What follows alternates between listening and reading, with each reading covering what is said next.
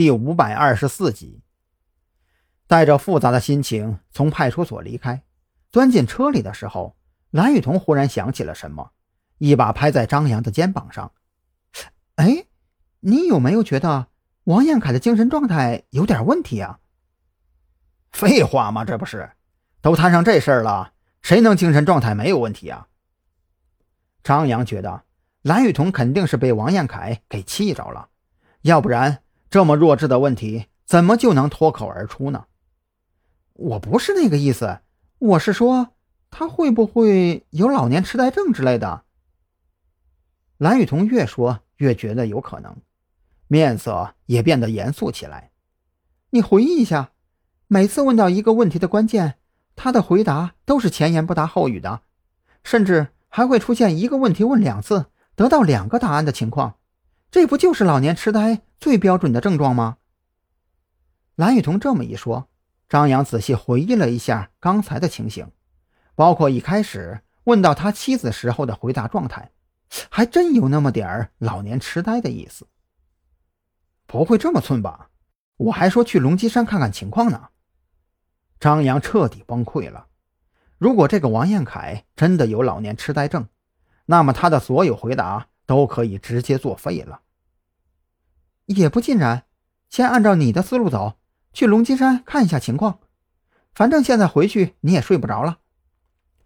蓝雨桐也有些拿不准，他只是觉得有可能，最终还是要等王彦凯的拘留期满了之后，带他去医院做一个全面检查才能下结论。再有十几个小时，王彦凯的拘留期就要到了。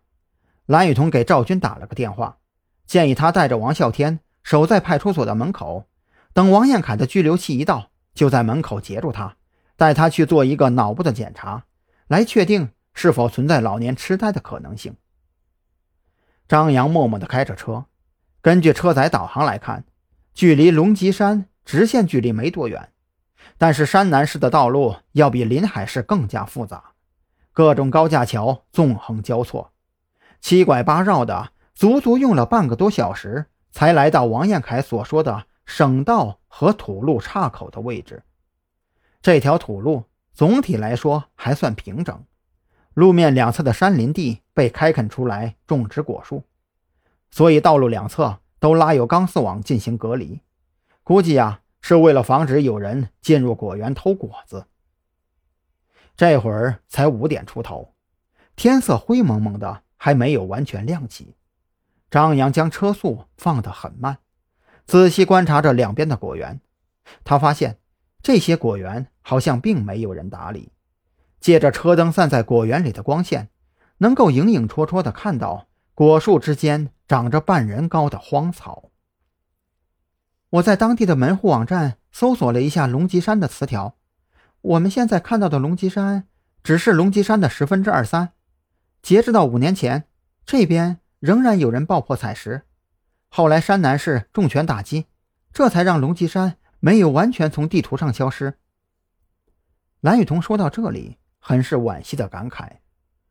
从以前的照片上来看，龙脊山的原貌很险峻，山体完全是由岩石组成。可现在看来，已经被采矿折腾的只剩下一个小山丘了。